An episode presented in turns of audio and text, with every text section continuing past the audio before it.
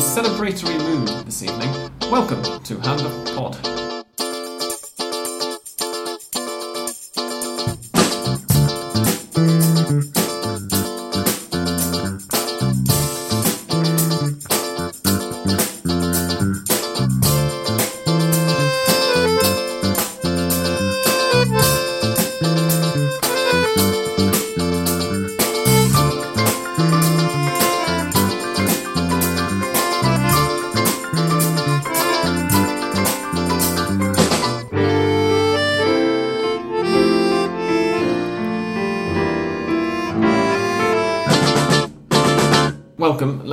Gentlemen, to the 193rd episode of Hand of Pod. My name is Sam Kelly, and I'm joined this week by the almost ever present Andres Bruckner. Hello. Welcome back, Andres. The uh, regular to semi regular Peter Coates, Hello. special guest Richard Martin, Hello. and a man who, when I told my girlfriend last night he was coming along to record, responded, Joel's not coming, Joel never comes, tell him to stop lying. Welcome back, Joel Richards. Thank you very much. I'm flattered that it's a point of conversation, my, my appearances. And she's deliberately left now that you're here as well. yes. So um, yeah, nothing to do with the fact that she'd be sitting around having to remain silent while we record. Um, before we get going, we shall mention our sponsors: the Argentina Independent, who are a fine source of English language news, current affairs, photo essays, cultural stuff, and all the rest of it from Argentina and across Latin America. You can read them free of charge on ArgentinaIndependent.com and you can follow them on Twitter, also free of charge, at Argentina Indy, Argentina I N D Y. They pay for our booze every week. They're not paying for uh, Joel's mate, so Joel is not obliged to um, keep in with the sponsor imposed editorial line, which is just as well because there isn't one anyway. Um, I'd be very happy to. It's excellent publication. indeed. I'd highly recommend it. The big story this week, normally, of course, as regular listeners will be aware, we go through the domestic league first, um, the big five in the domestic league first, and then get on to the continental stuff. But that seems slightly counterintuitive this week because it's not every week that we cover a Libertadores final. And um, the big story is that River Plate have ended. How many various years of things have we got? Four years since they were relegated, three years since they were promoted back to the first division. They've ended an eight month wait for a major continental title, and more importantly, a 19 year wait for their third Copa Libertadores de America. On Wednesday night, they beat Tigres. Uh, is it Universidad Abierta? Universidad Autónoma? Autónoma. Autónoma, isn't it? Uh, de Nuevo León um, of Mexico in the second leg of the Libertadores final, 3 0 to give them a 3 0 aggregate win. The creaking that you can hear is Peter trying to get to grips with my girlfriend's work chair, which he's been obliged to sit on. It's very comfortable, isn't it? It's very comfortable. Yeah. You just can't move without making a sound. No. Um, to, to give River their, their third cop- Copa. Uh, we have got one person who presumably doesn't care all that much at all because Peter's an Independiente fan. Another person who possibly doesn't care that much either. I'm not sure. Oh, it I care is. quite a lot actually. Yeah, I've, Yeah. yeah, yeah. Um, Of course, because you came before and River in the Exactly. second. I, I, came, I went to Quilmes away and um, to watch River, and I said, "This is just incredible that, that River are in the second division." And then when I the one time I come and then I come back and they're in the Libertadores final, so it's actually been quite cyclical. And yeah, I've got really really into it. I've Been to f- uh, five matches. I think couldn't get in last night, but was there in the stadium, and it was pretty incredible. Was that around the stadium?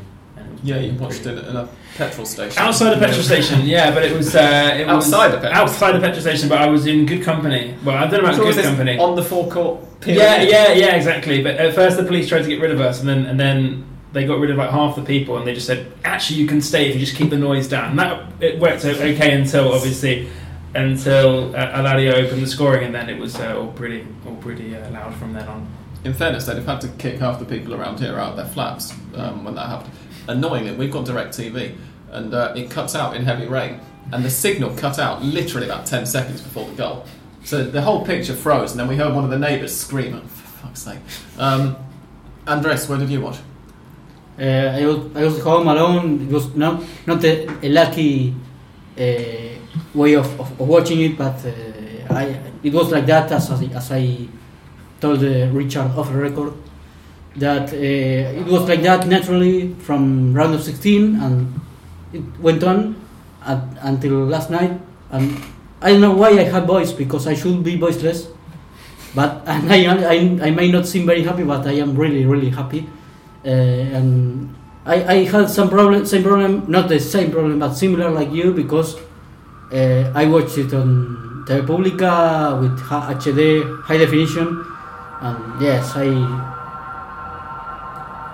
I think Just talk over the okay. sirens. We're to be here forever if we Uh, pause for. I think I had a, a, a, bigger delay than, than usual because five seconds before uh, Alario, for me, headed the ball, uh, I, I heard the goal and that, the, the scream. Uh, so it was like, uh, of course, not a louder, a very, very loud shout from me because I, uh, I, I knew before the, Yeah. Beforehand that uh, Alario had scored, but uh, uh, it was simple at home. Uh, no, no, very not not not the because of the looking of, of or, or the way I, I, I watched it, it, it didn't look like a final, but and, and I still don't react.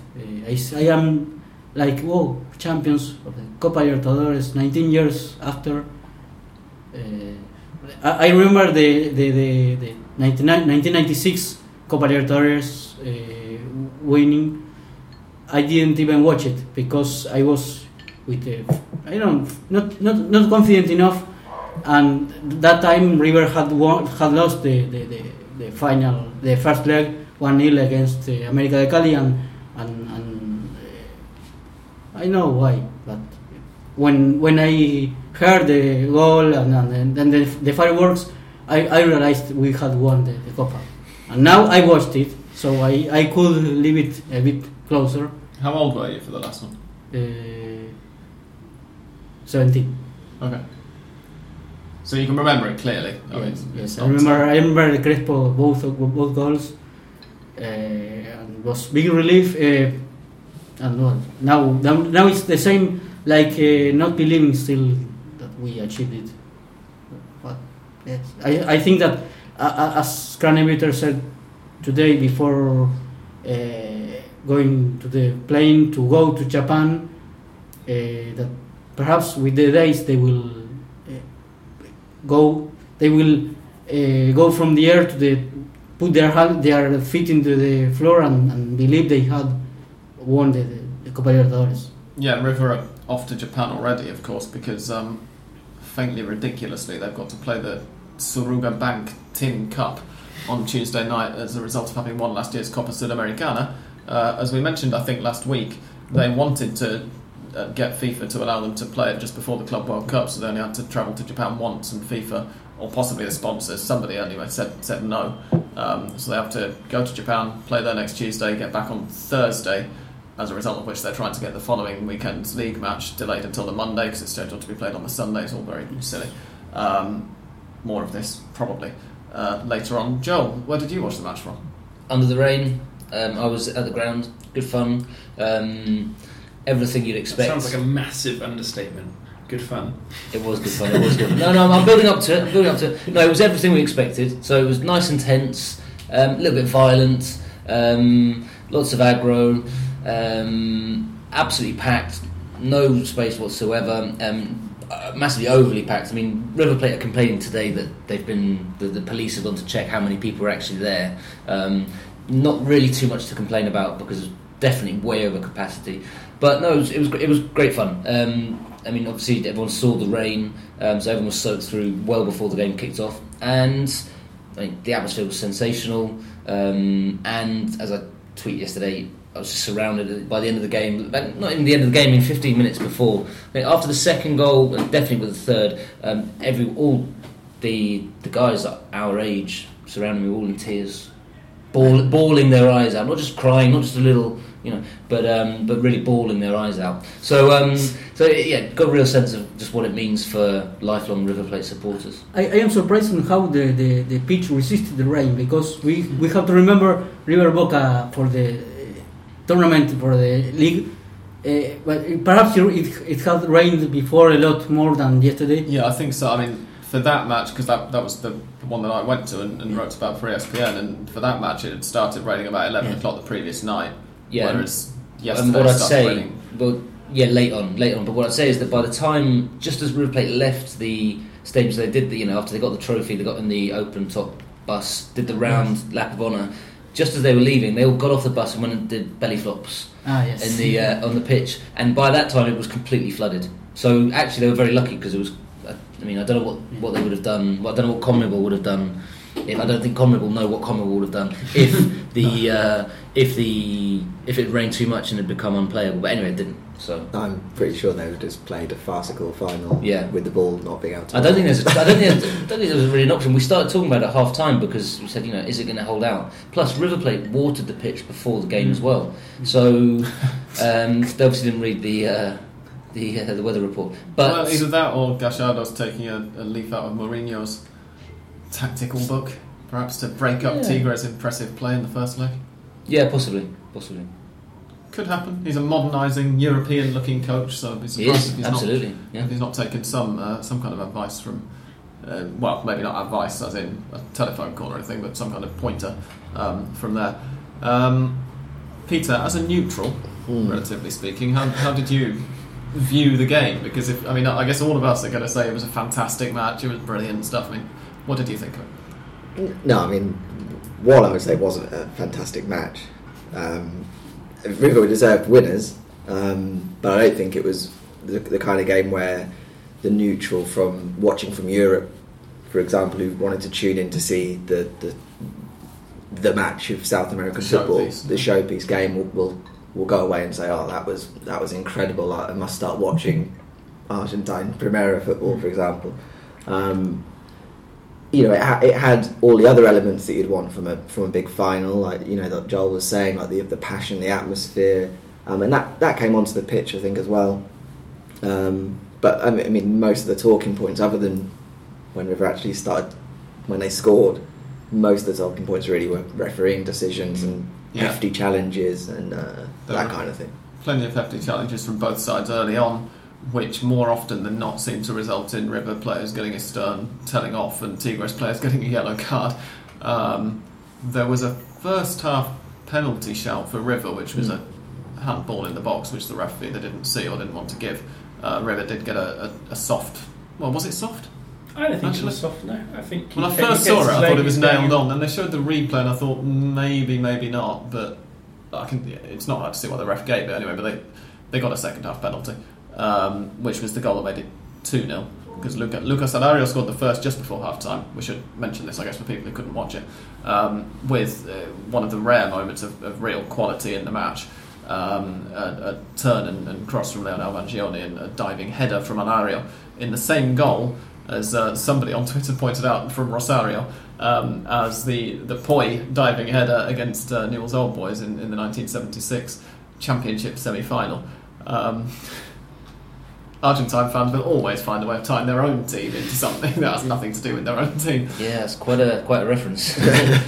Um, then there was uh, the penalty won, won by and scored by Carlos Sanchez, which officially, because the Recopa Sudamericana is an international final, officially makes Carlos Sanchez Rivers' joint all-time highest goal scorer in international finals, with three goals because he scored in both legs of the Recopa at the start of the year against San Lorenzo, and then a third goal, uh, towering header from a corner or a woefully marked header from a corner, depending on your point of view, from Ramiro Funes Mori, which means that two of River's three Copas, Ameri- uh, Copas Libertadores have been won with goals by somebody called Funes in the final. I'm all about the And stats. I think he scored in total 10 goals, and well, he hasn't scored more goals than his brother, who is now at Rayados de Monterrey, but he's He's near. scored more useful goals than his Yes. brother, arguably. Winning the Super Classico a year and a half ago against Boca to sort of, as, as somebody else on Twitter mentioned, to, to set all of this off and then to, uh, Mm.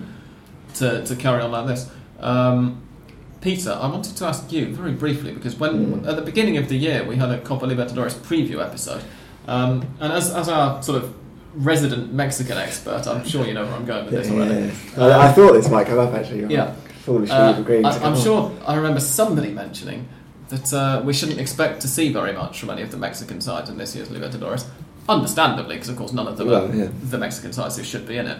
But uh, Well, no, I mean, uh, if if we were to sort of go back, I think ninety nine percent of people would probably say the same same thing. I mean, the Mexican sides traditionally don't really pay much attention to the to the Mm. Libertadores, so there was no And it's also, in theory, not their best clubs going into it as Well, well. exactly, I'm not yeah. trying to say that you were completely stupid to say it by any means. Yeah, so I mean, I think, and, in the same preview episode, I think when we looked at that group with River in, we all kind of said, well, you know, Tigres could go through as the second place team, but Yeah. we're, we're fully expecting River to. Oh, I'm going to hold my hands up now and say, obviously, River's first match was the one away in um, Aurora, a very high altitude, and I, I remember saying if River can get through that one and, and scrape a win, which of course they didn't, ended up scraping a loss, um, then they can very realistically not drop any points in that group, and well, look how that turned out. Yeah. So you know, I, I, I'm just as stupid as you, Peter. Um, yeah, so I mean, that they, they surprised everyone, I think. Um, and uh, once the group stage was finished, I think people started to say, oh, hang on a second, Tigres actually taking this. This, they've made this their priority, which is very strange for the Mexican clubs. Um, continued that good form into the knockout stages, and then uh, obviously bought pretty well prior to the semi-finals as well. So, you know, they were worthy finalists. Um, and I think, to be honest, the, the final itself was, although it, in the end you look at it and say uh, three 0 aggregate score, River, you know, were by far the better team. I think it by the at the point when Alario put River in front, but up up until that point, really, it was uh, kind of the fact that Tigres didn't take their chances. Mm. I think the crucial thing when they played in Monterrey was that Tigres didn't make the most of their s- slight superiority from the first leg. Um, when you look at the Rafael Sobis header that he put straight at Yeah, I mean, they only had really two chances, but they were huge chances. yeah, exactly. And I think the thing is, I think psychologically it had quite an impact because the nil-nil scoreline you saw from everyone else, from the reaction of everyone and what people were saying after the game in both camps. It was River who were coming out of the nil-nil saying, "Oh, it's fan- a fantastic result, and we're really confident. You know, it's still, it's still a lot to do, but we're confident." Whereas Tigres, on the other hand, their re- response was, "Well, we're not out of it, and you know it's going to be tough in the Monumental, but we need to take our chances. And I think psychologically, then it t- tipped it completely in River's favour. Um, but even then, last night, Tigres will look back on missed chances because the first half, River were the better side, but Tigres had the better chances before Alario scored. And again, Sobis, when he pounced on the mistake by Funes Mori, should have punished River. Yeah. I mean, his first touch was awful and he missed the chance. Um, and you know they're going to look back on those things and say, well, you know, if we'd taken an advantage from the first leg and taken one of those chances in the first half, I guess, obviously, um, a large part of our listenership are, are based in North America, um, and Tigres famously managed to bring in Andre Gignac from Marseille after he'd finished Mm. second top scorer, was it, of, of Ligue 1 last season. Um, and he's on a three-year contract, so he's not just been brought in on loan for the Libertadores semis and final. Tigres are going to have to, you would think, be among the favourites for the CONCACAF Champions League. Yeah, not no, that think- any of us know anything about the CONCACAF Champions League, but I think when you look at their, I think well, that's what I think mo- so disappointing about the final, particularly last night, is there was so much put on that attacking quartet of Tigres, not just Gignac, but they also brought Jurgen Damm in in the same window. Um, when many people had thought he was going to leave Pachuca to go to Europe, but instead stayed in Mexico. So those signings and them coming into the final with um, the two that we've mentioned, plus Sobis and Aquino, there's a lot put on those to say, you know, River are going to have that work cut out to keep to, to keep a clean sheet. Um, but yeah, I mean, with those four, I, I think that the the reason why Tigres took Copa Libertadores more in a serious, more serious way than they uh, usually do is that they have a lot of or half almost half of the team with the South American players. Arevalo Rios, uh, Guido Pizarro, Juninho, uh, no, s- so, was- Rafael Sobis, Damián Álvarez, who Noel Guzman, the goalkeeper. Nahuel Guzman. Uh, uh, that's why I think they, they took a, a, a better uh, performance or, or they played it more seriously. But they have obviously more possibilities going to the Club World Cup by the CONCACAF, CONCA champions because they, the, America is the one who qualified. Last year was uh, Cruz Azul. It's always the Mexican sides that go to the Club World Cup through the CONCACAF. So they are stronger there, and, and they come here or to South America. They already know they are invited. They, they come by because they are invi- invited they have an invitation there. It's not perhaps fair to uh, uh, participate participate even knowing that they, they won't go to the club World Cup even being champions. But that, that's that, that those are the regulations and they know it and, and they come and, and try to win it anyway. Yeah, I was- I was- um, sorry, Rich. Go. Um, I was really impressed with them in the semi-final second leg against Internacional, and I thought, just looking at River and how River really struggled in the second leg in Guarani, I was thinking, oh god, this, you know, I think this is as far as River are going to go. I think that they're just going to get. I think that Tigres were going to win it quite convincingly. I was reading a few previews, and it seemed to seemed to reflect that that thought. And then um, They- there was Tigres, sorry, were brilliant in that they second were incredible. Yeah, they, they, they could have they could have beaten them five by about five. Mm. Inter put in the least interested performance I've ever seen in the second leg of a semi-final of any competition. I mean, it was worse than Brazil against Germany last year. It was incredible. They, they just didn't seem to give a shit about the fact that they were there and had a chance to, you know, get one hand on the trophy or anything. It, it was it was really really bizarre. So I, I thought that also uh, the I thought with the home having the first leg at home I thought that Tigres would really go for it. So credit to River for putting in that really kind of dogged performance in the first leg and just kind of shutting them out and just keeping the fans quiet and and then obviously in the second leg it was I mean I think that in the second half Tigres didn't didn't really do anything. There was there was something about it's, it's an obvious comparison. There's something about Atletico Madrid and and Gallardo. I think the way that he manages to really high pressing and just kind of they're, they're not really kind of smashing everything, but they're always in control. And I think that that, that was what really impressed me about yesterday. And, and then by the end of it, obviously the scoreline looked it didn't quite reflect what happened uh, over the two legs, but. In the second half, I think they were just that Tigres were just absolutely knackered, and they were just kind of overwhelmed by River. And the other thing that I'm going to put out there now that we sort of to steer this back to River, because of course we are an Argentine football podcast, not a Mexican one. Unless Peter wants to start that up, you know, to, com- to help with any Just advice. me on- Slightly strange location to record it from, admittedly, but still. Uh, but the other thing is that River have, have consistently throughout, especially the knockout stages of this Copa, uh, and also did the same thing in the Sudamericana last year. They, they've improved after half time. The, Lucas Alario's goal, which came in the 45th minute, was the first time in the knockout stages of this Copa that River have scored in the first half. Um, I think it was their second goal in the, the whole of the Copa, including the group stage, that they've scored in the first half. Um, after the you know after half time, they, they always kick on and, and have uh, they did it against Guarani in the semis. They did it against uh, Cruzeiro, particularly in the second leg away from home in, in the quarter final, um, and they did it last night. So what are the, the the strengths of this Riverside. I guess they didn't win it quite as stylishly as maybe they did the Sudamericana last year, but But I think this is a really important point because you know there's, there's always the debate about how, how the game's being played, and, and River Plate are obviously one of the, the most important institutions on the continent when it comes to sort of setting a certain school and style of play. But Gallardo, was really interesting. You mentioned Atletico Madrid. I think when you hear Gallardo speak and you look at his teams, he's very similar to Simeone mm. in a way that he's very pragmatic. So when he's got a certain group of players fit, he'll play a certain way, and when he has other players suspended or, or, or not fit or sold, as, as has been the case the, over the past year, uh, he's, he's he's made different. He's made changes to the, to the team, the way they've gone out, and no one's really talked about this because when Gallardo took over, they played very very attacking, very attractive passing football, and and it was kind of like okay, this is the way Gallardo plays. Since then, and particularly in the cup, Sam, which is why I was mentioning it, is that in the Sudamericana against Boca in particular, River were really robust, to not say dirty. I mean, they really took the game to Boca. No, it was just on the borderline.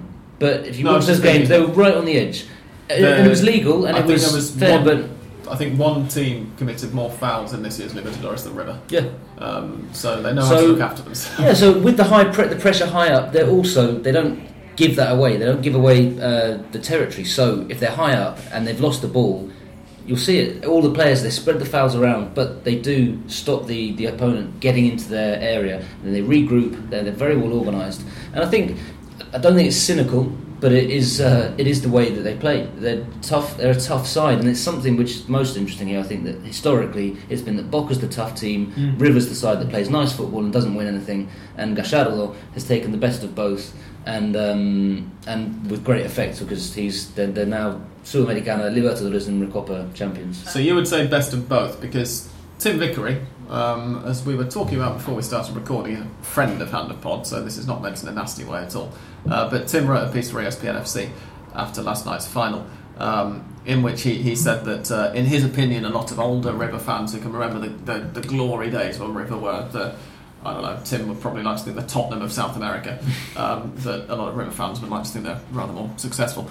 Um, but, you know, when it was all about the football, would would have been quietly a little bit disappointed that it wasn't one more stylishly. The thing is, yeah, I mean, you know, I think Tim in that article also wrote about a perfectly valid point that you know there's a massive gulf in quality, and as Pete was saying earlier, you know, it wasn't a great final, and no, it wasn't. On the one hand, you know, you don't always get great finals in the Champions League or in the Europa, uh, Europa League. But secondly, you know, there is nowhere near the money in, in South America. I mean, I'd be, it'd be interesting to see what River Plate or Boca or Independiente or Racing, clubs, big clubs in Argentina with a big supporter base, could do with the kind of money that Tigres have. Hmm. Can you imagine what the kind of players they'd be able to bring back? They could bring, you know, Boca bringing Tevez back is a complete exception. We all know that. So, uh, but the money that Tigres spent trying to win this cup is just Mm. outrageous and completely off the scale in terms of what River can, can afford. So Uh, you know, we know there's a in of- quality, but so it's just what you do with the resources. I think another that's another tip of the hat to, to River beating a club with m- much greater resources than them. Also, in terms of just the structure of the club as well, because Tigres are, are, are owned by a cement conglomerate, right, Peter? Or something like this. One of Mexico's biggest construction companies, I think, are the ones ploughing the money in, whereas River, like pretty much every Argentine club, obviously, are a technically non profit making, uh, owned by the members um, collective. That, sounds slightly more communist than it probably is, but uh, Well, in, in, even- the, root, in the roots of all the clubs, there are lots of communists do, running around. So um, even if the so it's not Argentine and Mexican economies were, were equal, which they're not by any means, um, Tigres would still have had you know a, a lot more bang for their buck, as it were, than um, than, than River had in the final. I think Um, for that for that financial reason, it's unfair really to to compare this Riverside and how beautiful the football might be with some of the, the great Riversides of many years Yeah, ago. I mean the last time they won the Libertadores was the mid '90s when Argentina was at least pretending to have some money. Hmm. So in a way, yeah, it, it's easier to hold on to players for longer yeah. Than it very famously has been in the 21st century so far. Never mind the 80s. Yeah, and then the great the great River Plate side that you know really sets the bar for Argentine football is the Máquina. When obviously you had World War Two going on and, and, and there you know a few things happening in the world which meant that um, you know there were no World Cups. And when the streets of, move. when the streets of Buenos Aires were paved with gold as well. I mean, it was Exactly. the fourth richest country in the world at the time. So. It was said yesterday that uh, River had uh, in their strikers uh, when they won 1996 Copa Libertadores Ortega, Gallardo, and Francescoli. Uh, Ortega, Crespo, and Francescoli with Gallardo also. So you can't compare names like that with Alario, who is a great Yeah, but, striker. but Cres- Crespo was young then. Maybe, we, we don't know what Alario is going to go on and do. I, I'm, I'm Yes. really, really because But- maybe Alario is going to have a great. Uh, Yes, we know, don't in know. ten years' time, we'll say, "Wow, they had a young Yes. Alario." We don't know And now, Kranevitter- but Kranevitter as well. Yeah, I think that's that's the thing. yeah. That I think the point with this team is immediately you'd say none of this River Eleven would go into a, a kind of classic Riverside if you were going to look at the the, the, the sides that have won trophies in the past. You know, no one would get in. Yeah. But with hindsight, maybe in 20 years' time, you might look back and say like that. Oh yeah, but remember, remember when Kranevitter was Mm. very young and he was like, you know, because he was superb throughout this Libertadores, and the final was incredible.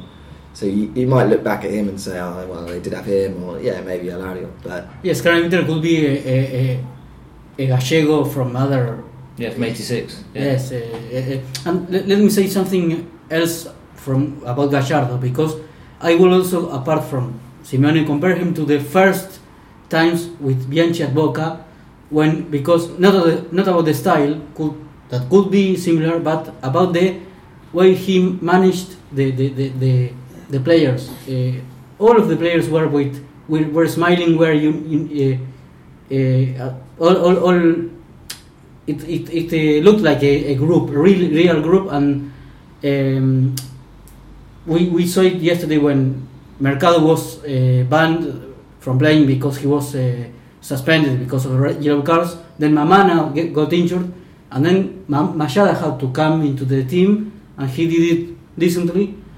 And even Gallardo had to be replaced because he was also suspended, and Biscay was the one in front of the bench and did it also in a good way. And uh, I heard yesterday that, uh, for for example, if you remember the, the, the draw between River and Boca with that uh, wet uh, ground uh, that I mentioned before. That River uh, drew 1-1 with against Boca, and Pezzella scored the 1-1, the equalizer.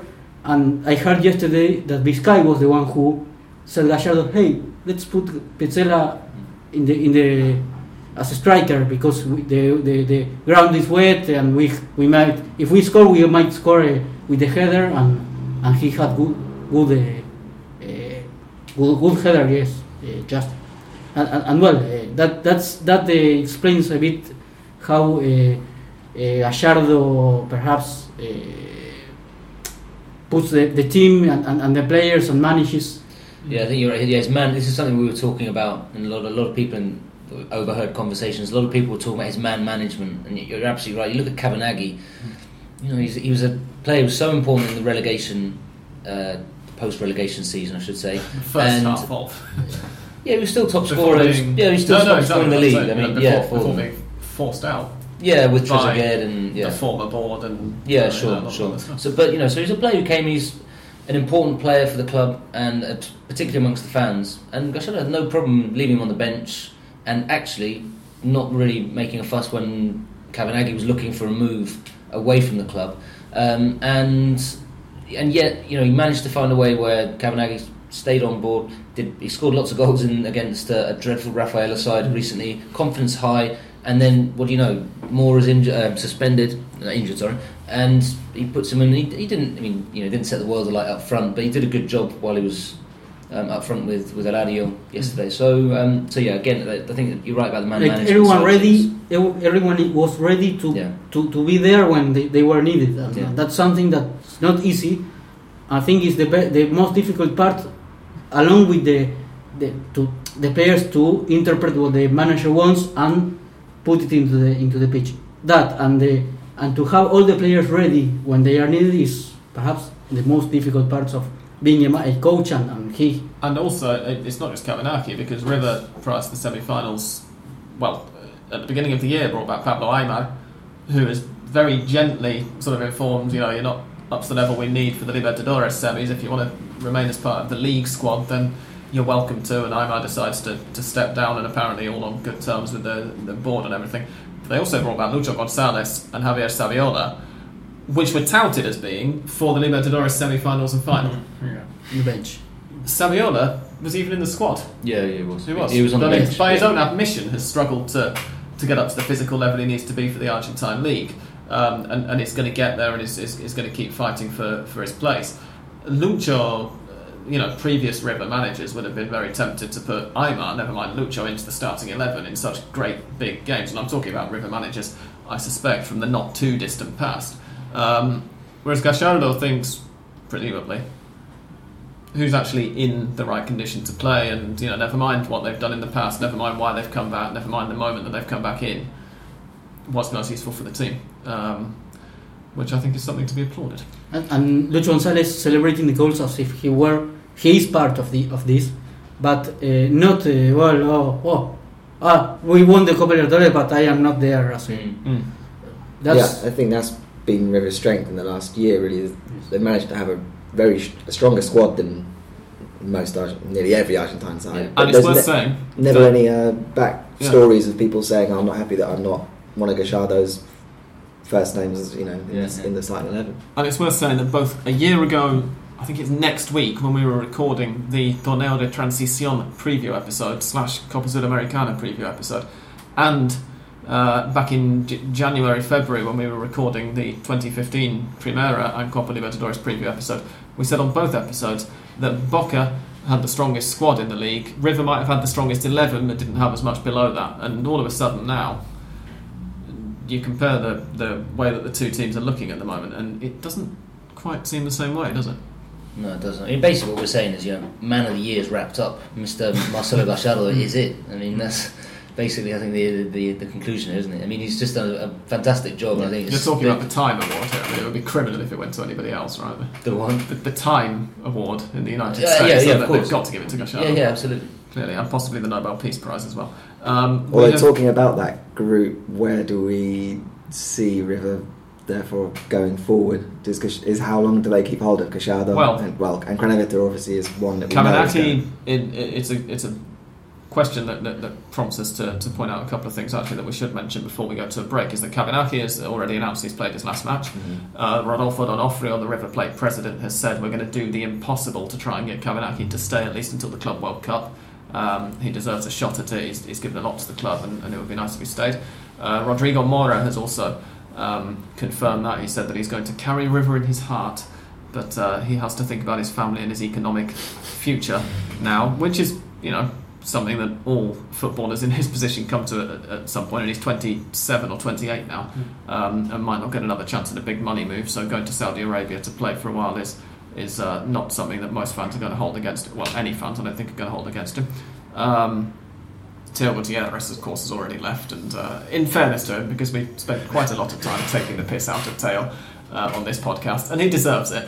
But last night, he was very, very quick indeed to, to tweet his congratulations, and uh, as far as I'm aware, at least on his Twitter account, didn't try to take any of the credit himself, which surprised me a bit, but well done, Teo, for that.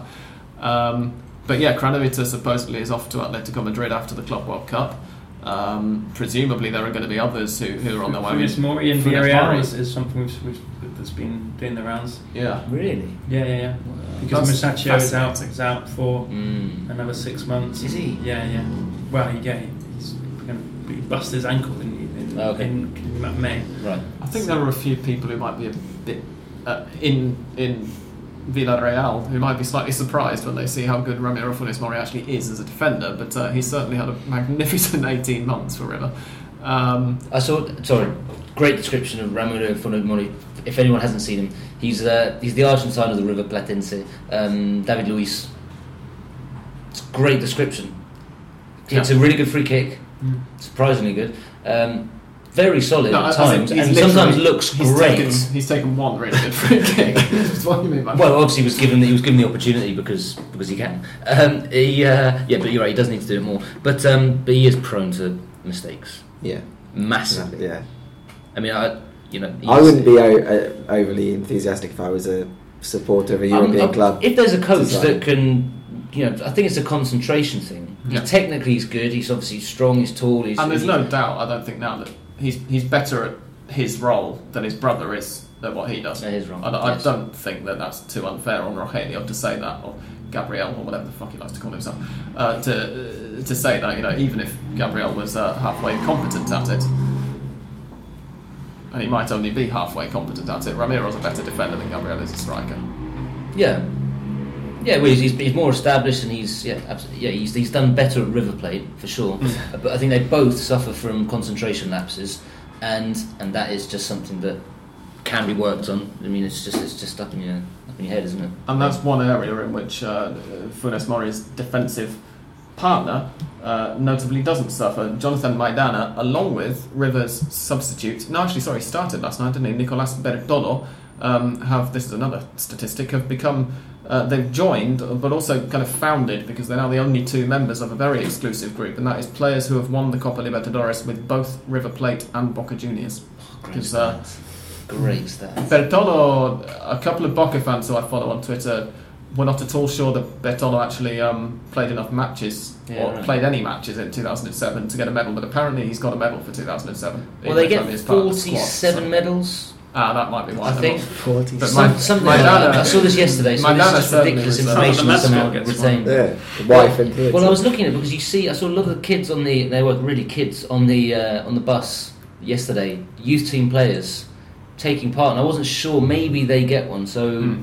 I'll have to look into it. But um, but it's a But my, my, possibility. dad, my dad certainly was um, an important part of Boca's Mm. 2007 Libertadores campaign, and, and well, obviously uh, the important part of that campaign was Juan Roman Riquelme, but my dad was a secondary player in it, as everybody else was, um, and, and, and definitely does qualify by any standard uh, for the, the title. So it might just be Jonathan Maidana on his own. Um, who can claim to have won the Copa Libertadores with both clubs? Very few men have been either brave or stupid enough to play for both sides never mind win the Copa for them. So well done them. And now, after 39 minutes of talking about River Plate's Copa Not, near, Libertadores, not nearly enough. no, well, we could go on for much longer, but we won't. Um, we're going to take a break. We're going to refill our glasses, and we will come back after a brief musical interlude, and we will um, talk about a pretty exciting weekend, it must be said, in the local league. So don't go away.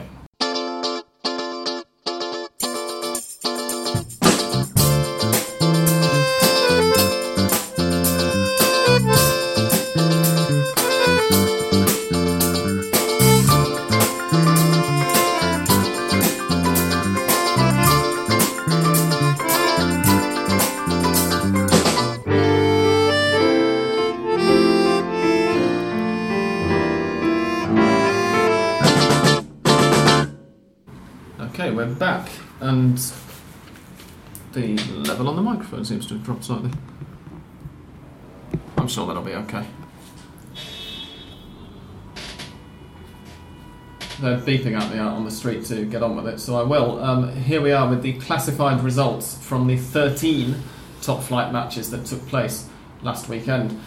They were Atletico de Rafaela 2, Aldosivi de Mar del Plata 1, Temperley de Temperley 2, Vélez Sarsfield 1, Argentinos Juniors 0, Godoy Cruz 0, Estudiantes de La Plata 1, Nueva Chicago 0, San Lorenzo 1, Gimnasia Grima La Plata 0, Colón 0, Independiente 1, it was all in binary on Saturday, uh, Rosario Central 1, Sarmiento 1, uh, Olimpo de Bahia Blanca 2, Newell's Old Boys 0, Racing Club 0, Belgrano de Córdoba 0, Crucero del Norte 3, Huracán 3, Boca Juniors 3, Unión de Santa Fe 4, Tigre 0, Quilmes 1, and Banfield 4, Arsenal de Sarandí 1.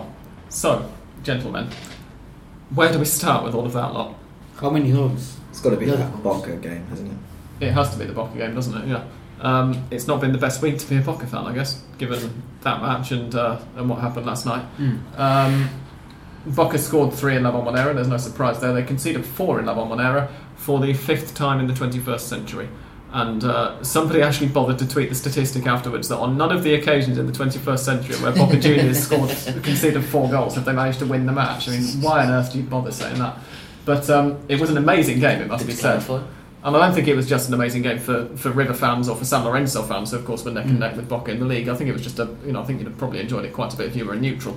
Um, goals in the sixth minute from Jonathan Calleri, in the 30th minute from Union's uh, Ignacio Malcorra from the penalty spot, then the 35th minute from, uh, is it Mauricio Martinez? Um, Carlos Tevez equalised a minute into the second half to make it 2 2. There was it was uh, three two to Union with um, Emmanuel Brites in the 64th minute, and then hang on a second, uh, three three with another goal from Calleri in the 87th minute, and in the 90th minute, Lucas Gamba won it for Union with a header of his own. Any comments on that one?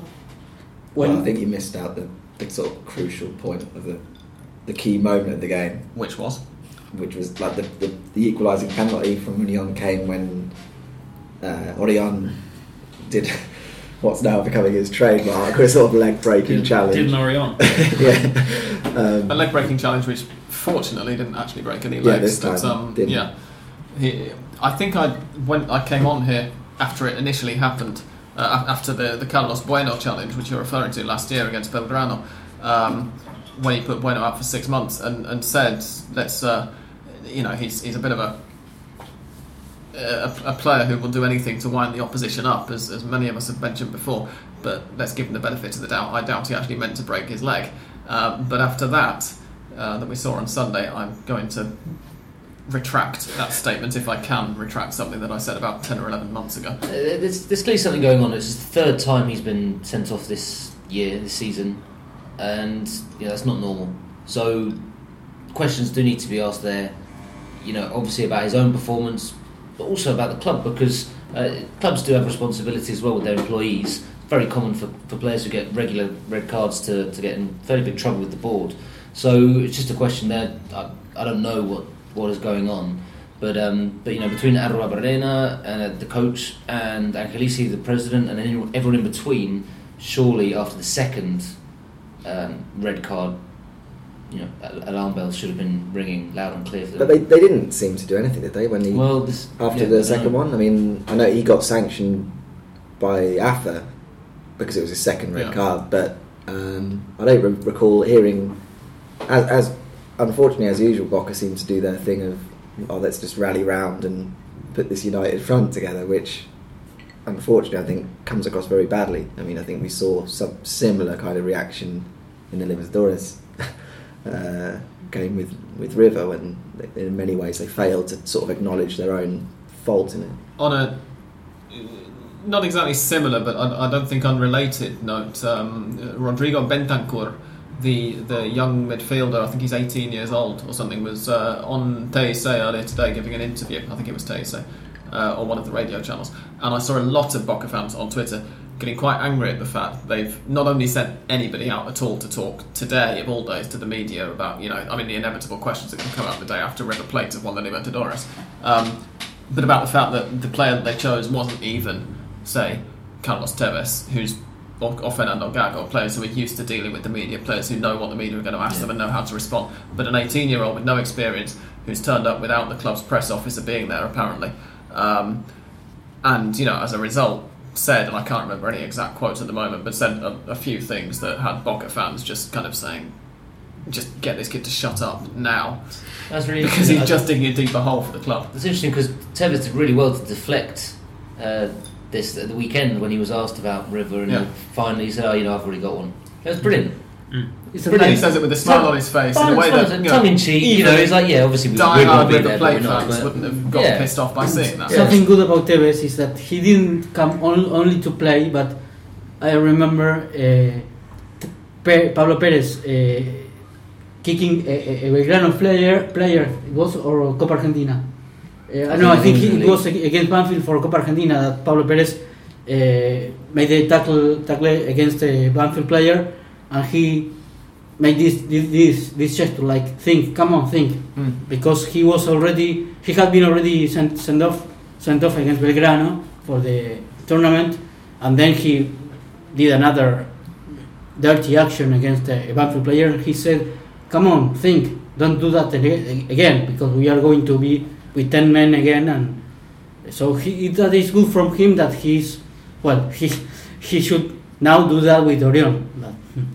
Unless anybody, you know, say that we were borderline praising River Plate for their intelligent tactical fouling earlier on, and now going in hard on Boca, as it were. Um, eh, nothing that River produced in the semi-finals or the final of the Libertadores came close to the, the Orion's challenge on um, who it was Riaño, wasn't it? I think. No, Was it It was Gamba? Gamba. Gamba, yeah, Gamba. yeah, yeah. Yeah, Um, Gamba, on- just Gamba. Gamba, wh- which in, in, in English will mean leg in, in ordinary way, but Yeah. Um, I think with that challenge and the Carlos Bueno challenge goes way beyond simply momentum and spreading yourself. And also, That's it can't right. be a tactical foul that gives away a penalty.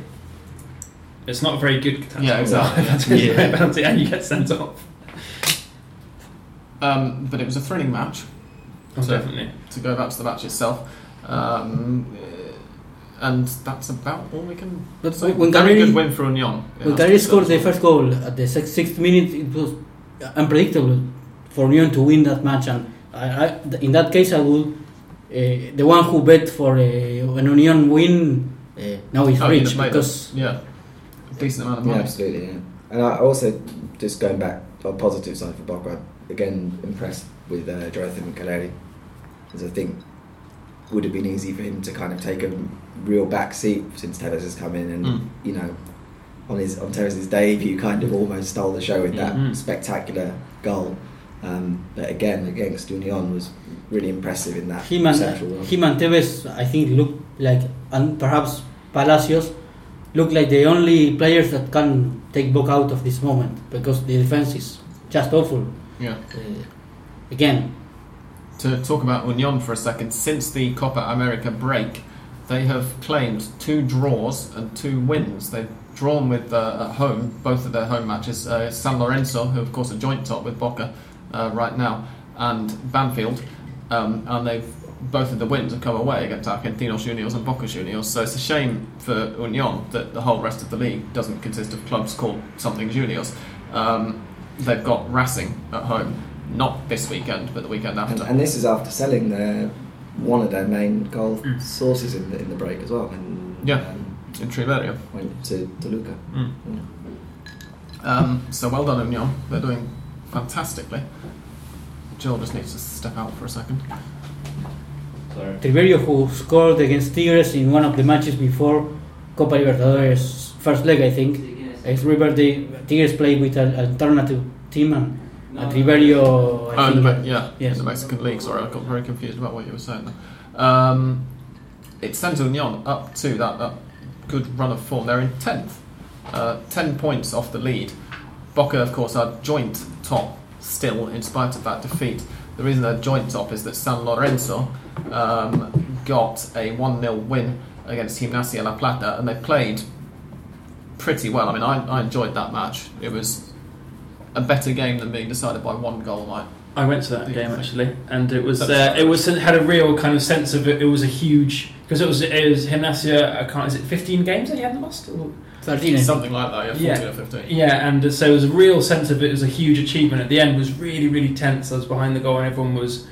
Well, I say it was it was really tense. Everyone was still kind of singing and not really watching the game, but there, a few people were watching the game, and it was a real kind of sense, of, and that they were just turning up the noise just to kind of give the players that final push they needed for what was a, a really, what I think a really just symbolic win for Yeah. San Lorenzo. And San, it, again, it, as you say, it was a fairly good performance from and San Lorenzo. And there was actually some, there's been some criticism about the how they play football. It's, it's kind of just kind of getting results without playing some good football. There was actually quite a lot of nice touches, and the goal itself, I think it was just he just kept on running with it and it just lashed it in, kind of classic, uh, classic striker's goal, and it, it was a quite quite good to watch. And uh, I think that's a, yeah, really really important result for San Lorenzo, even if it wasn't perhaps the prettiest. Yes, uh, Gimnasia, in fact, were 11 league games unbeaten uh, and had six wins in a row prior to that game.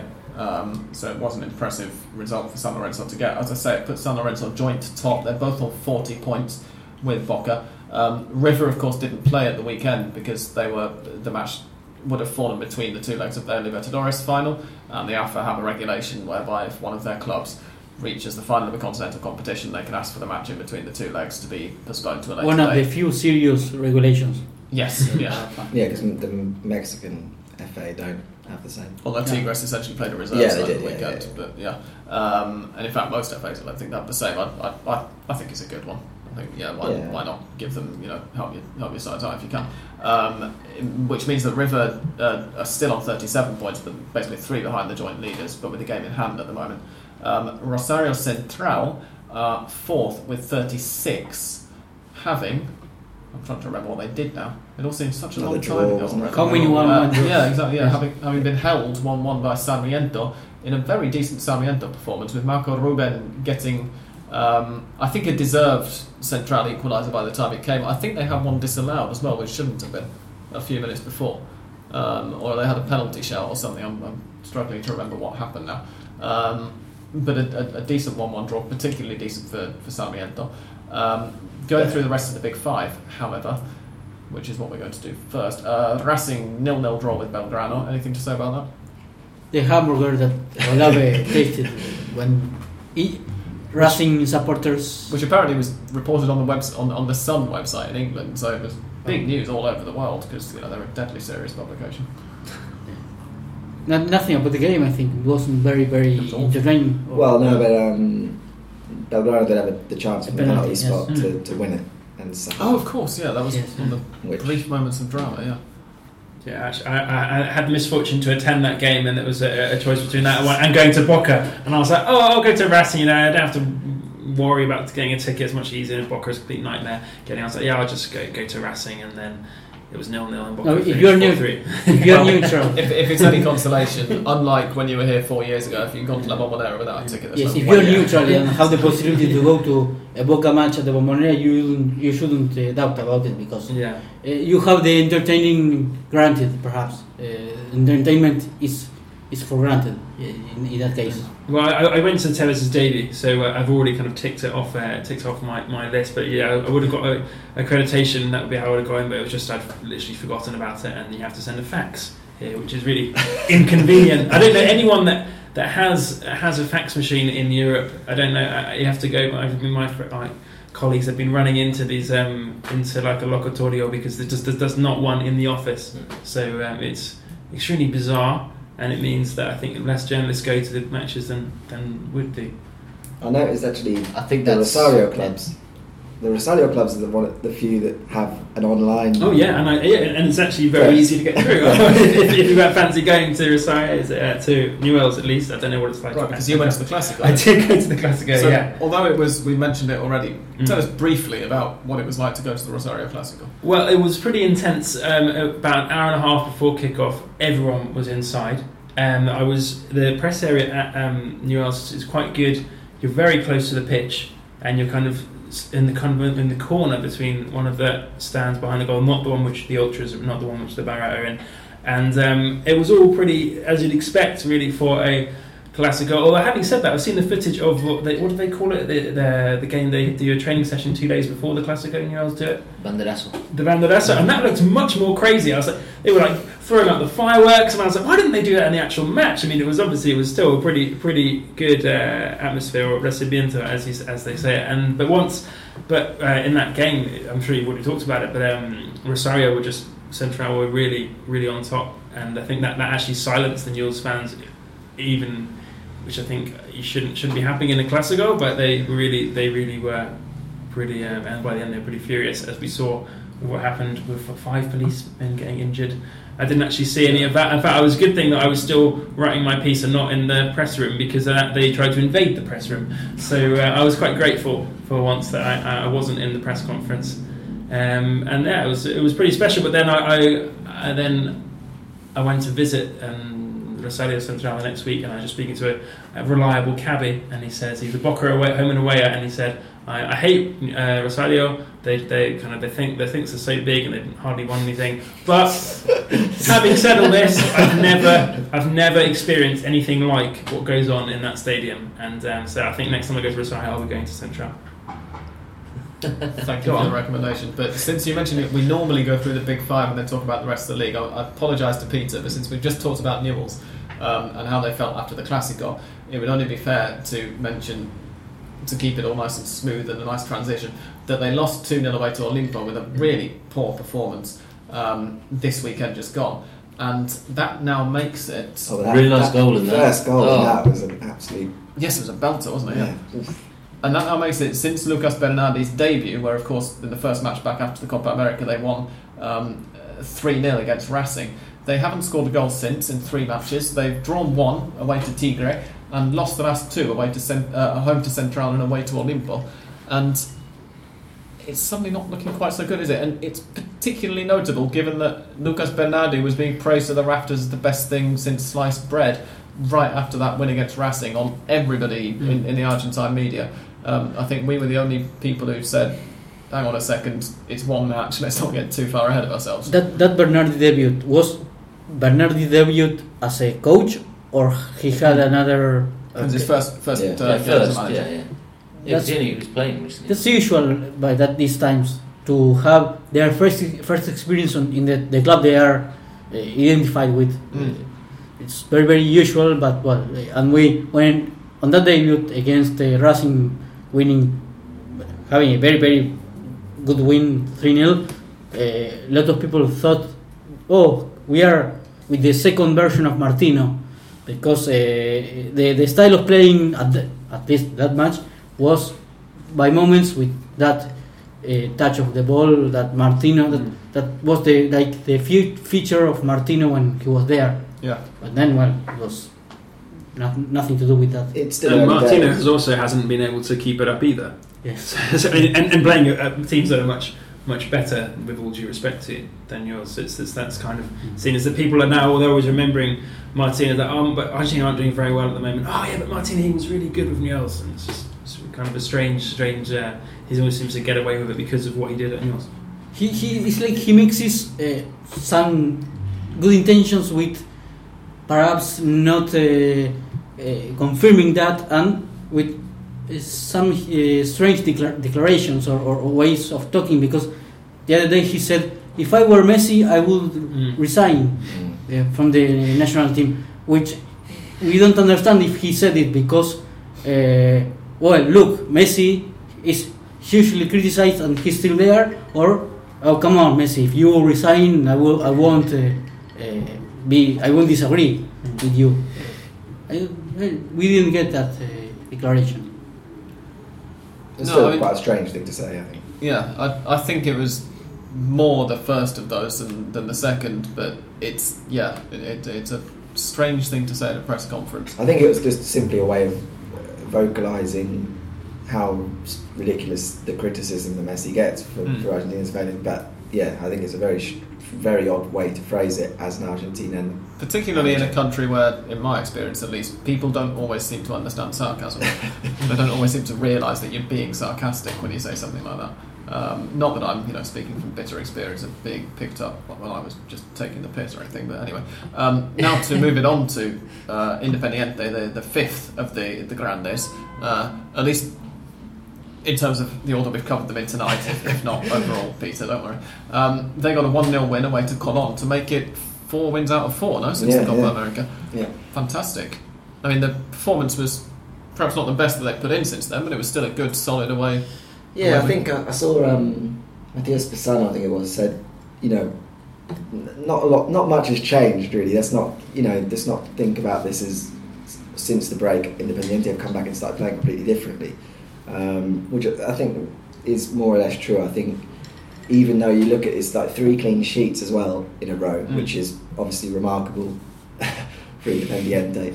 Um, but again, you don't look at those three clean sheets and say, "Oh, yeah, they've looked really solid." It's still been three games where you know it's been kind of hold on to your seat type defending, and all right, they've managed to get away with one there. Um, so there hasn't been a huge amount of change, but it, the, the atmosphere is obviously far far more positive now. With four wins on the trot, they're now looking up the table rather than sort of languishing in mid-table. Um, you know, two points behind Central and Racing, who are still considered in that group of outside bets for the for the title. Yeah, Independiente at the moment are seventh with 32 points. Um, so eight points off the lead. Belgrano and Racing, in fact, have 34. Mm. Central have 36, and then we're into the top three. Obviously, River, at- well, River 37 with a game in hand over San Lorenzo and Boca at 40. So Independiente, as you say, eight points off the lead, and Yeah, and very yeah. much on an upward. Yeah, and, and now the club are you know rightly saying what we what they have their eyes set on is, is the the playoff spots, the top six uh, at the end of the season for the Libertadores, the third Mm. Libertadores place, um, which I think is a when you when you look at that table, very achievable. That's goal. the Libertadores playoff place, we should clarify. Right. Third are going to play sixth, and fourth are going to play fifth in playoffs to get into the Copa Libertadores It's just so um, com- at the end of the season. It's always so complicated, isn't it? Well, it's not as bad as the Sudamericana playoffs, which are going to be Oh. seventh, playing 18th, and then everybody else in between, down to 18th place. Seriously, Oh wow. um, playing the Liguilla Pre-Sudamericana for 2016. Um, we will get to all of that, of course, when it's slightly closer. We will possibly have a Temperley, Sarmiento in the Copa Sudamericana. Could be. It's great. Love it. We have to mention Crucero del Norte against Huracan because Crucero del Norte, um, having uh, lost at home unusually to Estudiantes two weeks before, and then having looked for a second like they might not lose away, also unusually, to Gimnasia the following weekend, and then losing away anyway because they got a late equaliser followed by an even later winner for, for Gimnasia. Um, have dropped points at home, which is again unusual. It's two two games in a row now that they've dropped points, and they've done it in a spectacular fashion because they went one 0 up in the 11th minute and 2 0 up in the 23rd minute with Gabriel Avalos scoring both goals. Um, Carlos Arano then scored, frankly, the best own goal you're going to see all year to put Crucero del Norte through. It was an absolute belter. Um, from the edge of the box, just smashed it into the top corner past his own goalkeeper to put Crucero del Norte 3 0 up, and it looked like Huracan were just doing what Huracan have tended to do quite a lot this year. Um, and then in the 76th minute, uh, Cristian Espinosa, the, the young hope of Huracan, Under um, 20. Yes, yeah, and the Argentina under twenty international. Thanks, Andres. Um, puts them back into you know back into the game. Gets a consolation goal basically with 14 minutes to go to make it three one. Um, Agustin Torassa pulled one back in the 85th minute, and Espinosa got the equaliser in stoppage time, and Huracan went absolutely berserk. It was an astonishing match and a fantastic one to illustrate that, in spite of the fact that the um, standard, you know, it doesn't necessarily take good football to produce a good match. Basically, Well, because you have dreadful defending, like we saw at Boca. Well, I'm just dreadful, pretty dreadful all round, really. Dreadful pitch, dreadful standard of play, but um, entertaining stuff all the same. And it was immediately followed, in fact, by the Boca game Mm. because they, they took place one after the other. Or it, it, they overlapped, in fact. The first half of Cristiano Ronaldo. It's impossible to have six or seven goals in a, in a single match with no mistakes. It's clear that there will be any anyone any mistake or two. Yeah, Paul Serres, in fact, had a, I think he's a commentator and an, an occasional Hand of Pod listener, um, and he tweeted a few weeks ago that 2 2 is his favourite score to comment on if, if you're going to go for a draw, because 3 3 just suggests that both sides have basically just not bothered with defending or have been And awful. too, too much shouts. 4 3 or anything like that suggests the same thing, but at 2 2, you've got a decent way. You can get a 2 2 draw where the standard actually is pretty high throughout, but 3 3 is just taking the piss at it, even when they're pretty entertaining games sometimes. Um, of course, as we mentioned last week, San Martin de San Juan Milanus um, has been uh, postponed. That is going to be played. We've got a time for it now. It's on Tuesday next week at 10 past 9 in the evening, obviously, because why not? Um, that was due to the, the death of Diego Barisone, which we mentioned on last week's podcast. And Defensa y Justicia versus River Plate obviously still doesn't have a date to be played because Anyway- they were going to Japan. Lanús did play today. Did they? Yeah, Yeah. yeah. Copa. Argentina? Yeah. Or- Yeah. Oh, tell us what happened. I was not aware of this. I think uh, as, a, as the, the, the part of the match I, I was watching, Lanús was uh, defeating Chicago, which was easy to preview. Uh, 2 0, I don't know how I think it it finished. ended 3 0. I think in three, my neighbours are Lanús supporters, and I can hear pretty much every whisper uh, because of the textile walls, and um, they, they they cheer their goals. So I think there were three. It is indeed 3 0. Um, And last night probably there was two games as well. Oh, San Lorenzo played last night. Yeah. I lose track of all of this stuff when Yeah, um, I don't have to do it for Hong Kong because there are no matches this weekend, so I don't have to preview them. Uh, there were two games in the Copa Argentina last night, thank you, Peter. Um, Ferrocarril Oeste against Los Andes, uh, which was a 3 3 draw, followed by a 4 1 win for Ferro on uh, kicks from the penalty spot. Um, and then San Lorenzo beating Instituto uh, de Cordoba 2 1. Also, today. Oh no, that's being played at the moment, apparently. Yes, so it is. Let's try and turn over. Shall we? Temperley are currently 1 0 up against Defensa Justicia um, in an all Primera match, which I assume is going to be on DeporTV. Is it? Yes, it is. Right, let's watch that. Thank you for bringing the Copa Argentina to my attention, gents. To means we can actually watch some football while recording. Um, other stuff. Anything else to cover? And yes, Defensa y Justicia v River Plate, as we say, is not going to be played um, in the foreseeable future. We don't have a date for it yet, so we will keep you up to date with that one, obviously. On to listeners' questions. There is Thank actually um, on, one other story from Independiente this week Please. uh, to do with the firing of. Uh, Oh, Trentino God, yes. Tell us about this. Yeah, go on.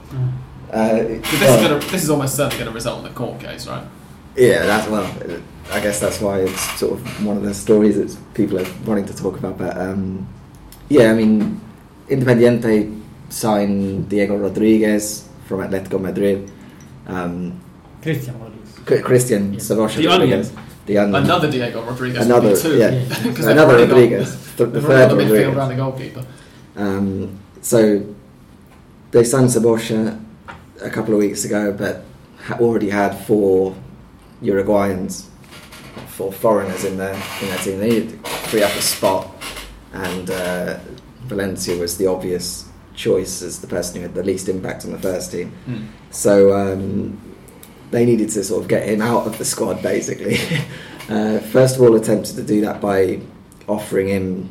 I think they. I think Independiente offered two two months' pay for to, to rescind the contract, and Valencia and his uh, agent didn't accept that. They wanted to get paid until the end of the year. Mm-hmm. Um, but in the meantime, he hadn't turned up to training, so Independiente used that as a as a reason to say, okay, we, in the contract, if you don't come up to training, then we can fire you. So they did that, but Valencia has since come back to the training ground, found himself locked out, but with a doctor's note to say that I wasn't at training because I was sick. Um, so And he uploaded a video to Vine or YouTube or something Yeah. of them refusing to let him into the training Yeah, yeah. session. So uh, he's basically, yeah, waiting, I think, to take that to court to say that I've got a, a note to say why I wasn't at training. So they fired me unjustly, and uh, that's where we are with that. But in the meantime, I think Independiente have just gone straight ahead and registered Cebolla. Mm. So we'll see what happens there. So there, there is a, an onion and, and someone cried. There. That's a pretty poor pun by even by Hand of Pod standards, Andres. But I'm going to applaud it anyway. Well done. it will get applauded. On to questions. Uh, David Ellingham has sent us one by email. He says, Hello Sam, just under a year ago, you were asked on Hand of Pod whether Gallardo's River would one day be considered a great River Plate team. Having subsequently won the Sudamericana and the Libertadores, what do you think? Uh, do you think this will now be the case? And he says, just to clear up, it wasn't me who asked the question. Are they a great river team? I guess by default they are. They're one of three river teams to have won the Copa, right? I kind of think we covered it in a sense of yes, in terms of they've won all of these things, and that's absolutely a big achievement in the history of River. No, it's not a great team in terms of the personnel when you compare how good some of the previous teams River have, Mm. have had, But in my opinion. It's the first team. No, I don't know. In history, it was said uh, in winning consecutively. I personally, I, I would a- agree with Peter that when you use the word "great," you're talking about the history of the institution. Yes. No, Sorry, but Peter didn't say that clearly, but I think it was heavily implied in what you just said. So. okay. no, but I, I mean in winning titles consecutively. The Recopa, Sudamericana, Sudamericana, and Libertadores. Yeah, Yeah, that yeah, it doesn't is. happen very often. Yes. It's true. Yeah. Uh, and I the think, league title just before, and poss- and the end of the shout of, of, of retaining the league title. yeah, and indeed, in with it. Uh, River have got a very serious chance of, of retaining the Copa Sudamericana, in fact, because Mm. that doesn't happen very often at all. Um, but if you look at the field this year, um, it, it doesn't look too inspiring. I mean, Arsenal are in it, and they're 29th. in Yeah, I think at the only thing is that River are already in the, the stage beyond which they get to the last, yeah, they go in at the last 16. So Arsenal are playing Independiente. Oh, no, well, half the Argentine Yeah. teams get Yeah. get eliminated before River even come in. So I suppose. Right, so effectively Arsenal aren't in it, but I mean, Well, I mean, one saying the stage that River are going to start playing the Sudamericana, the field will be stronger than it appears at the yeah, moment. that's that's true. Um, but I still, I still think they've got to. No, they- absolutely, they'll go in as I. I think a lot Yeah. of it, a lot of it is going to depend on if they get to the semis. Do they then decide we don't want to risk too many players because we've got the Club World Cup coming up? I think that's going to affect the outcome of the Sudamericana, and, and indeed how well Rivers reserves then do, because inevitably they will decide to play um, substitutes at some point. Um, well, and I think also that's we'll going be to affect the coming to outcome the of climax of the. and also the league. Yeah, Football absolutely. The league Um, I, I'm just going to clarify, by the way, in case you're listening and you heard the background noise suddenly drop off, that a very loud ambulance went past, so I did cut a bit just then. I like to be completely upfront with our listeners on this podcast. Uh, Rich, you were saying? Um, I, well, the league season will be will be over by the time they're in Japan, won't it? Be? The league season's going to be finished by, well, in End fact, November. Yeah, For but the it will teams who clash finished- with the Sudamericana. Oh, is it? Okay, yeah, so for, for the teams who finish first and second, the, re- the league season's going to be over by um, uh, early November. Because those two teams go straight into the Libertadores next year and then don't have to play any of the ridiculous playoff things, which are going to take place in November, December. Uh, so I think by the second weekend of November, the champions and whoever finishes runners up won't have to play any games. How many holidays will that players have? Well, yeah, exactly. I mean, if turn, if, if River finish in one of those spots, then obviously they could well be in the latter stages of the Sudamericana. They've got the Club World Cup coming up. But if it's San Lorenzo or Boca, neither or Central, say none of which are unrealistic at the moment, they're going to have three or four months without playing a game, at least a competitive game. It's insane. And we mentioned this at the start of the year, but it seemed like a you know oh this is this isn't really going to happen, is it? Um, anyway, so the answer to David's question: Are River now one of the great River teams? Are no, probably not. But in the context in the Uh, yeah, context no, of the twenty no, first no, I mean, century, all right, in terms of the play and everything, sure, but you know, in, in six months' time, no one's going to talk about that. No one talk. Do we know how well the '86 team played?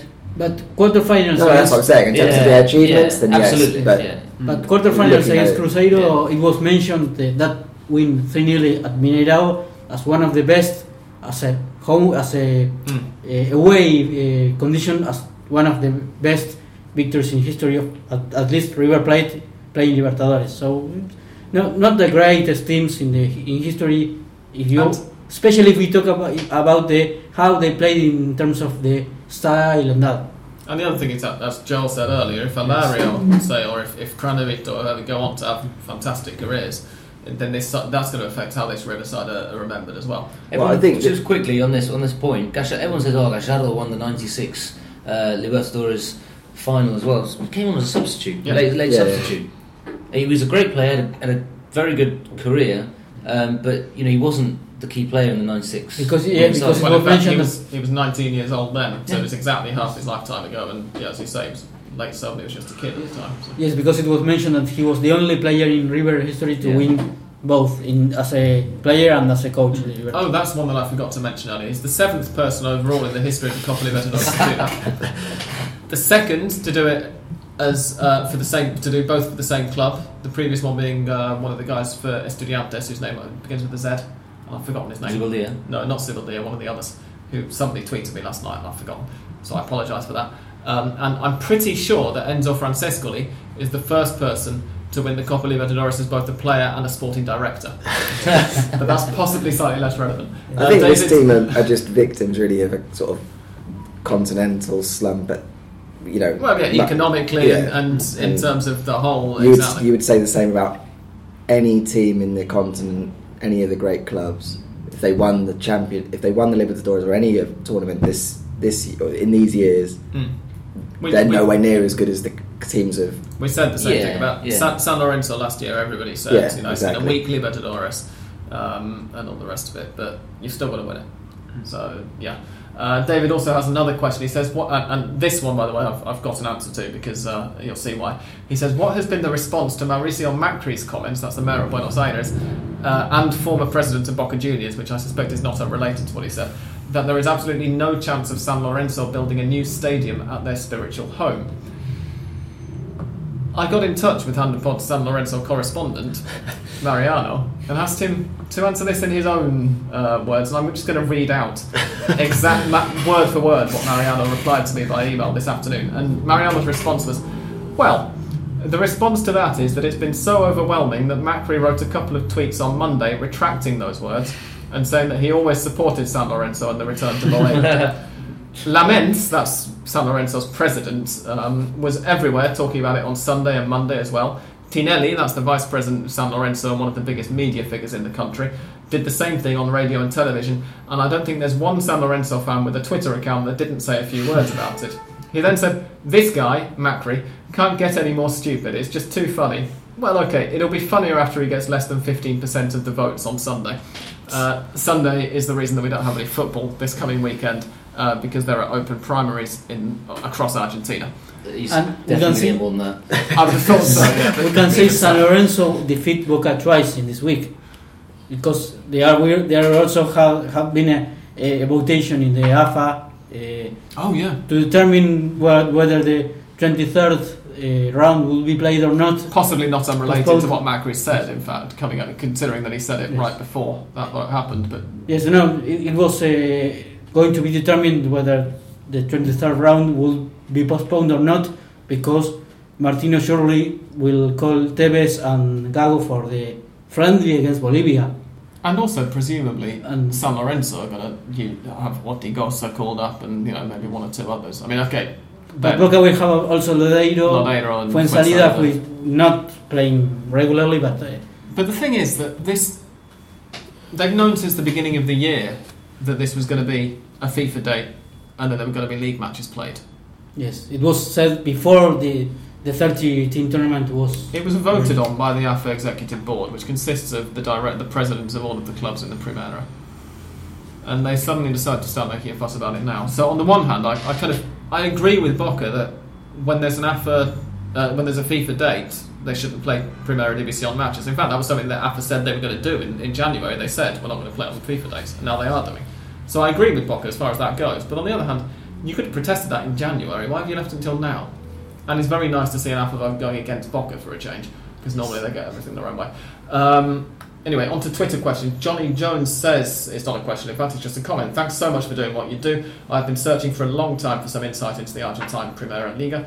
Thank you very much, Johnny, and hope that you continue to enjoy the podcast. Uh, Darren Paul says, don't forget Racing nil, Belgrano nil. Four. Darren, by the way, is doing English language commentaries on all of Racing's matches um, on Rabble TV, which I recommend that you check out. Um, he- he's learning, but he's, he's showing some promise as a youngster, I would say.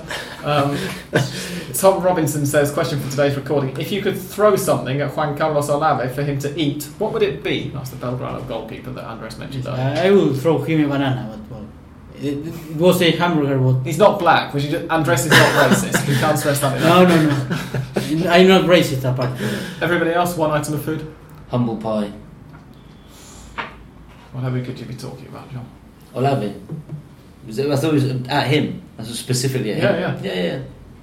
He's he's a, he's very I'm, jumped I'm up. saying, please, you know. Yeah, the at thing least- is that He's I- very jumped up because he was he was in Belgrano golfer when they sent River Plate down, Yeah. and basically he considers this you know an amazing achievement in uh, in, in his obviously in, in his life, roughly and, and it's equivalent to just three straight Champions Leagues. it's, it's you know it's just Like it's, when the last ridiculous. time they, Well, it's he was also in the they, they also went up. Yeah, yeah, no, exactly. No, Yeah. and he's taunted River Plate the whole time, and it's just it's just a little bit tedious, really. And you think Yeah. you know you haven't really done quite so much to warrant you know everything that he's uh, he does. So Anyone else?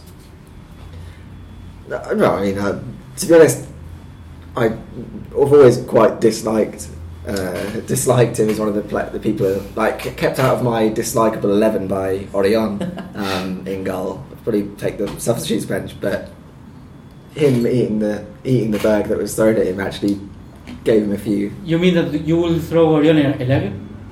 If he could eat Orion, that would be amazing. Yes. Um, I'm going to go along with, with Peace there. An Orion sandwich. yeah, that would be Possibly great. the, the, the, the lower leg. Yeah, and that's the part of better. opponents that Orion seems to like to break an awful lot. Um, nice. Rarely grilled because he's Argentine, so he almost certainly likes it well cooked. Um, Darren Paul has another question. Firstly, congratulations to you and River fans. Thank you very much, Darren. Enjoy it. Secondly, could River do the treble, and has it ever been done in South America?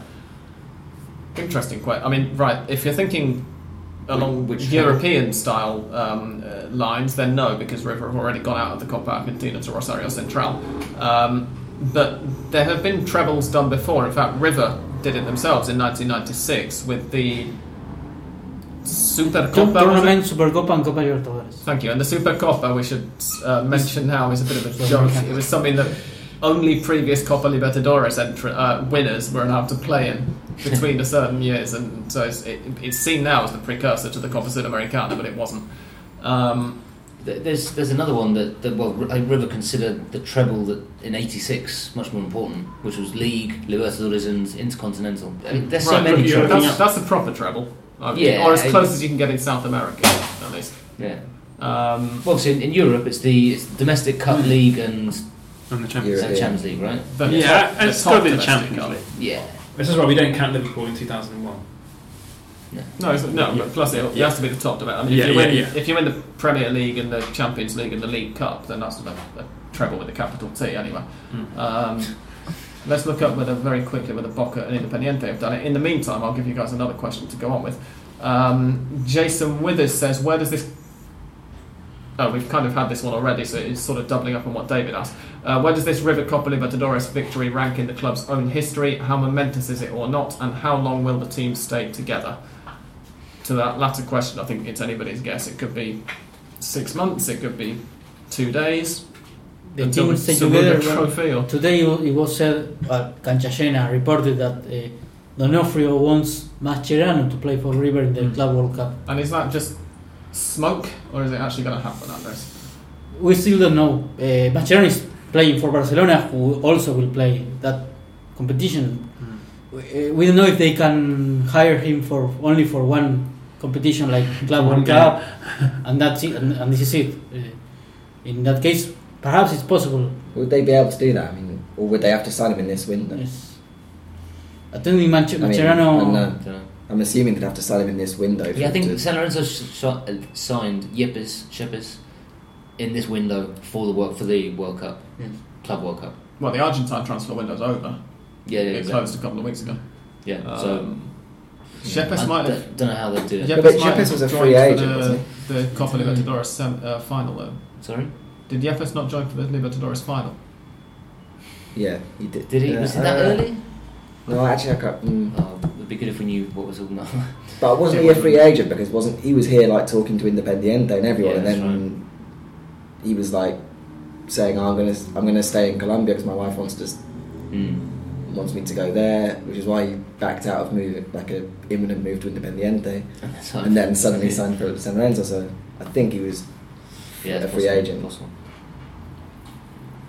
I've got Boca Juniors, by the way, as having won the Clausura 2007 and the Libertadores 2007. Which is wrong. They didn't win the Clausura 2007. San Lorenzo did. With 45. That was the Pellegrini side that won it with 45 points. Uh, so Wikipedia can't be trusted, and as a result, I'm going to stop looking right now. Um, we don't think it's been seriously done. No.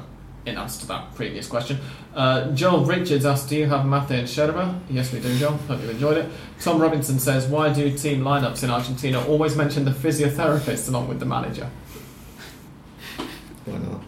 Because bizarrely, although they don't really give a shit about being 100% accurate in many other things, they really like to give credit to the physiotherapist. Um, if you're used, by the way, to watching the um, local league on the Football Para Todos website with the YouTube stream um, on the page and the lineups below, just be aware that those lineups very frequently, in practically every game, there's at least one player who they give the wrong shirt number to, and it's infuriating. Uh, Liam Kelly, who is no relation to me, says I thought 3 0 was harsh on Tigres last night, but a deserved Copa for River was worth staying up for Dale Campeon. And he says the question is how seriously are River going to take the league given that they have to defend the Sudamericana and go to Japan again for the Club World Cup? As long as Boca and San Lorenzo uh, do things like they are doing, San Lorenzo, well, won against uh, against Gimnasia last week, but they are three points away from River. It will depend on that, perhaps. If Boca have another match or another matches, other matches like they had last Sunday, it will depend on that. I think. Mm. Another thing is that, that Mariano tweeted last night after the River had, had won. Um, Mariano, of course, being a San Lorenzo fan, was he, he said, "I'm just looking at the fixtures that River have got left, and I don't think we're going to win the league." We being San Lorenzo, um, River River's run in is possibly the kindest of any of the sides who, who've um, you know any of those top three at least if we if we include River as joint top in inverted commas because they've got the game. We in have to take into account that, for example, Alario has an, an, an injury that uh, left him out of, of the trip to Japan, and Lucas Boyé is the one who will play against Gamba Osaka, perhaps, or perhaps there will be Sanconi Saviola and mean Udes if anything. Udes is recovered from the injury. Uh, so River has no strikers right now. Saviola. Saviola, but He's uh, playing very bad. it's not a regular uh, starting lineup uh, striker. Hmm. So well, Yeah, no, that's a good point though, because once Mora is gone, given that Cavenaghi is is probably not going to stay, well, almost certainly not going to stay on. Who do River put up front? Depending is on Ducey and Martinez, where Gallardo wants to play, uh, Mm. but uh, they are they are uh, he's thinking them as as uh, midfielders, not strikers. So that changing that, they could be the uh, strikers, or, or- but right now River has uh, almost no strikers, or, Yeah. or in good form strikers. And I would just say that i- i- is is there? I know they've obviously just they've just won. They've won two uh, international trophies in a row. So that to counter this argument, but is there? A, s- could there be a sense that they're just gonna they won't have the same hunger after after Yeah, last that's, night? I think entirely possible. And and Boca have a lot to prove in every sense. See, and the way I wonder whether that's going to keep tennis. River's hunger levels up, because obviously last year with San Lorenzo keeping the sort of uh, taking the Libertadores for the first time, one of the things we commented on a few times was San Lorenzo's domestic form last year, throughout the year, was nowhere near as good as Rivers has been this year. Mm. Um, and I just wonder whether the fact that not just San Lorenzo but also Boca of all teams Yeah. are currently joint top is going to just keep River focused on let's try and win the league as well and just really give Boca a year to remember Yeah. um, in the wrong way. Um, it's going to be interesting, but I think in direct reply to Liam's question about whether the Sudamericana, in particular the Club World Cup, are going to affect the league title, it's worth mentioning, um, worth remembering what I mentioned a few minutes ago, which is that the league championship uh, campaign is going to finish in early November. It's like a month earlier than it normally finishes, and there- thereafter will be the Sudamericana semis, the Sudamericana final, the Club World Cup. So River do have some leeway there. They could go for the league, and then as long as they're in the Sudamericana, still they can concentrate on the latter stages of that as well. I think they'll for sure go all out for the, the league still. No doubt about that, with Boca up there. Yeah. Um, Particularly having played the reserves in the last two matches and won both of them very convincingly anyway. I yeah, think yeah. you know, possibly if they lost or just drawn both of those, Defensa Justicia have just scored with six minutes to go, by the way, um, in the Copa Argentina to make it 1 1 against Temperley. In Racing Stadium, I've just realised that's interesting.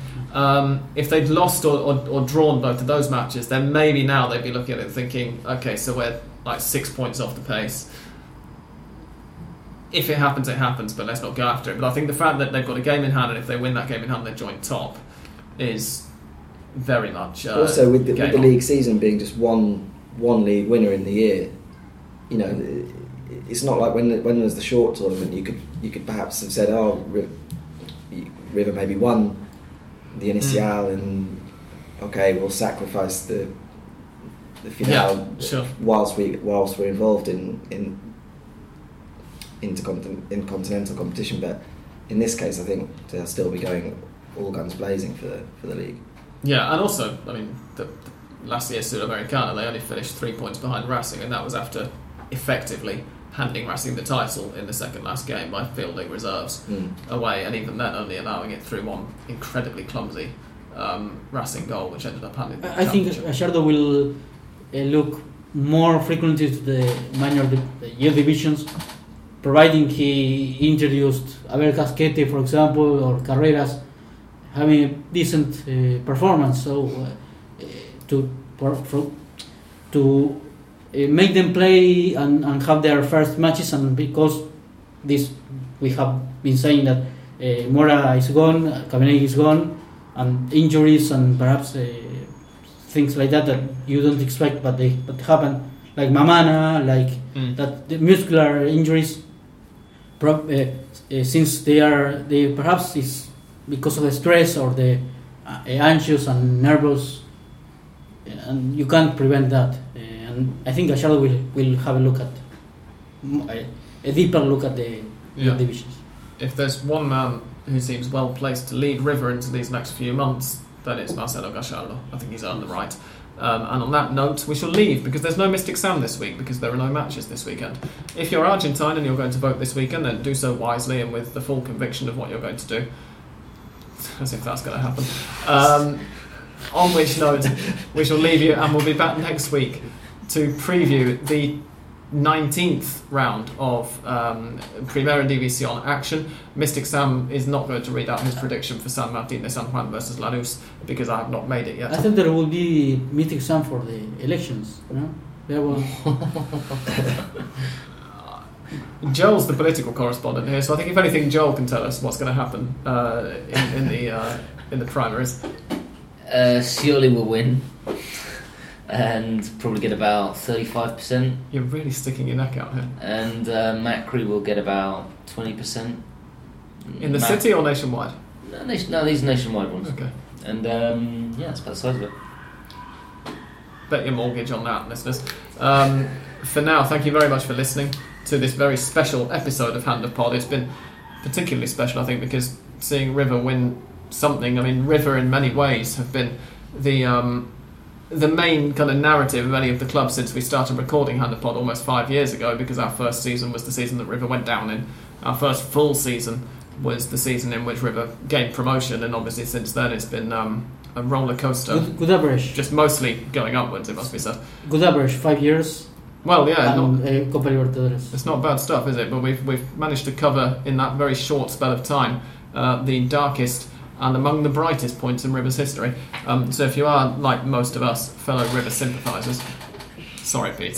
No, no. I mean- when Independiente win something, we'll be just as happy to go big on it. Don't well, worry. maybe when when we If we're still seven, when we, when we have seven in the we can we can talk about it. Yeah. Very well said.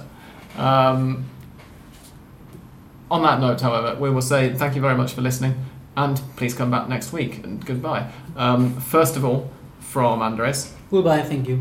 And from Peter, with apologies again for you know, possibly rubbing it in your face slightly. Goodbye. Um, thank you very much for coming along to special guest Richard. Uh, thank you very much. It's Hope you been very enjoyed it. enjoyable. Yeah. Good. And um, thank you, and see you again in like seven or eight months or something to Joel. Thank you, it's a date. Yeah, Um, definitely. Buy Joel's book because it will probably be out before the next time he's on Hand of Pod. I'll be back on to promote it. And thank you, speaking of promoting, to our sponsors, the Argentina Independent, who are a fine source of English language news, current affairs, photographic essays, cultural stuff, and lots of other things um, from Argentina and all the way across Latin America in English. free of charge. You can read them on ArgentinaIndependent.com or follow them on Twitter at Argentina Indy. Um, and on that note, thank you very much and goodbye. As Temperley hit the crossbar with a minute to go, we could not be ending this at the worst time, really. I'll tweet the result of temple Temperley Defensa Justicia just after this goes online. Um, thank you and goodbye from me. Goodbye.